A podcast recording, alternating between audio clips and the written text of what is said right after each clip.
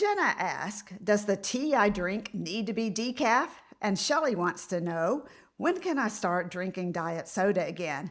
Don't go anywhere. Today, we'll answer your burning questions. Hi, I'm registered dietitian nutritionist Dr. Susan Mitchell. You're listening to the Bariatric Surgery Success Podcast, episode number 46. Most of my career, I've worked in some type of media, particularly radio, where I did morning drive nutrition spots for over 18 years. That's what led me to start podcasting and ultimately to you.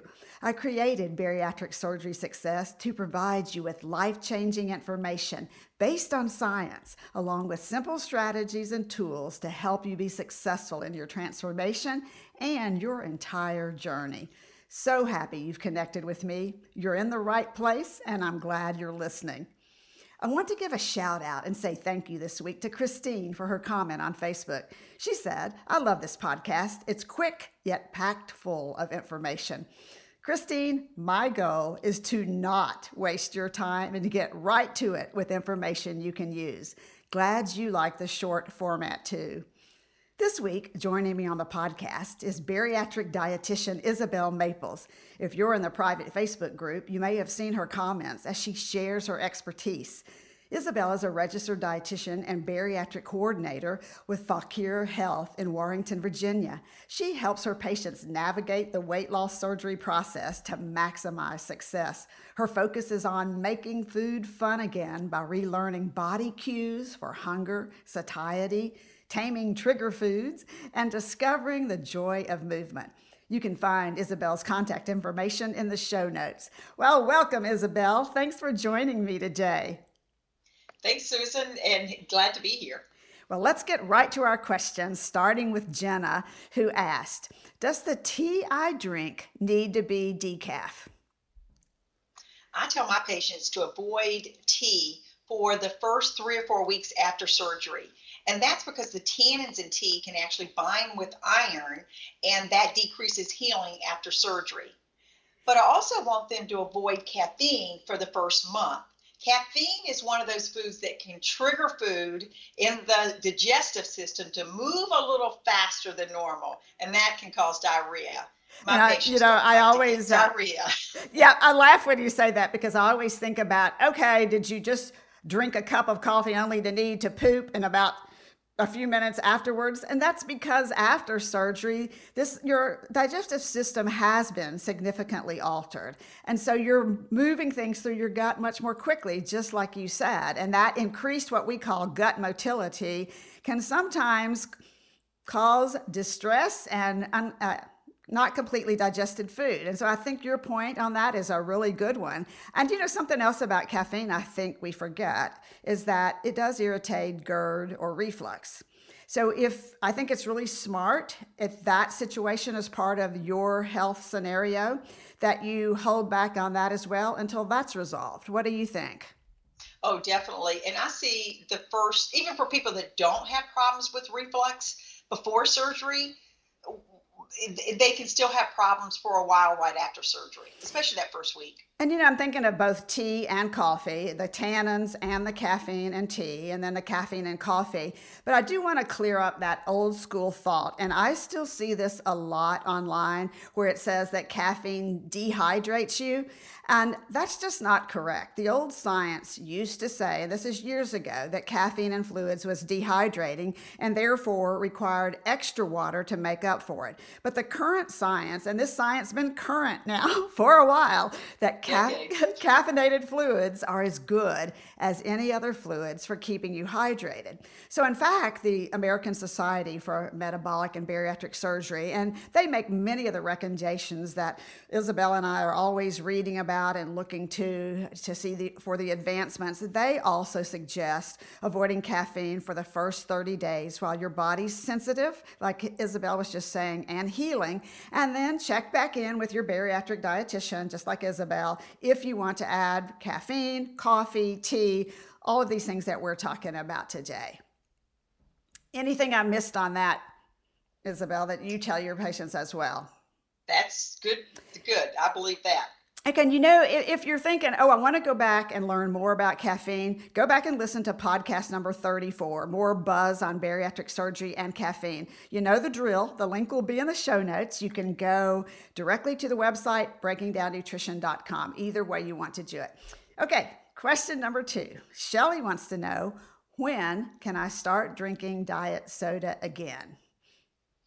Well, Shelly, as a dietitian, dealing with bariatrics, I don't recommend carbonation after surgery. And the reason is that after weight loss surgery, the stomach is already so much smaller. And my patients tell me carbonation doesn't feel good. Um, the air bubbles can actually overfill the stomach, stretch the stomach, and that can make them feel nauseated. But it also can fill up valuable space within the stomach. So it, it, with a lot of air in there, there's no room for food. There's not as much room for water. And I want to make sure that my patients are nourishing their bodies with enough food and hydrating with fluids in between meals. You know, Isabel, I've heard it said that by one patient, she told me, she says, it's like taking a bike a, a, bike tire and pumping it up with air as you watch it expand. She says, as if somebody took that same pump and starts pumping that air into my stomach, and it's really uncomfortable. So that's uh, like you were talking about. One of the reasons carbonation is just not a go. Yeah, that's pretty graphic um, analogy.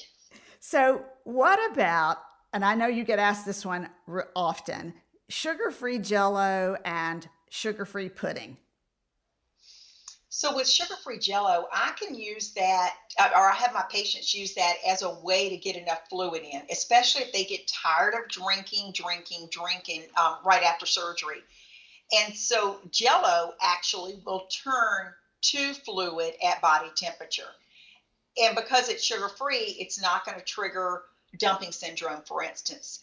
The problem is that diet Jello otherwise doesn't have a lot of nutrition. So if you're using a lot right after surgery, you might even want to make your own and use a liquid uh, pro- or protein supplement to boost the protein content of that um, of that food. I agree, and there are clear protein supplements that are available, and I'll put a link in a show note. One is called LiquiCel. I think we both recommend that one.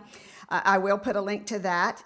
I think uh, I agree with you. Um, one thing I want you to say as we get ready here to wrap up soon is that I know in talking to you in the past, you have a statement that I love, and you call the stomach after surgery valuable real estate. Would you talk about that? Well, Susan, there's just not that much room in the stomach, and yet your body still has to meet all its nutritional needs and fluid needs. And so, something like you mentioned the sugar free pudding, for instance, and it can give somebody a taste of something sweet in a way that's not going to trigger dumping syndrome, not as many calories, but at the same time, it's also not adding that much nutrition. And so, I have them minimize filler foods that are really just going to taste good but not really offer them much nutrition. I want them meeting their protein needs, meeting their fluid needs, and meeting the needs they have for vitamins and minerals and fiber. And on our last thought, I want to tie into something that you just said that you like to minimize the use of filler foods. So, some people may not yet be familiar with that term. Would you explain that? Well, what I mean by filler foods is it's foods that taste good, but they're really not packing in much nutrition for the calories or the amount of space they're taking up in your belly.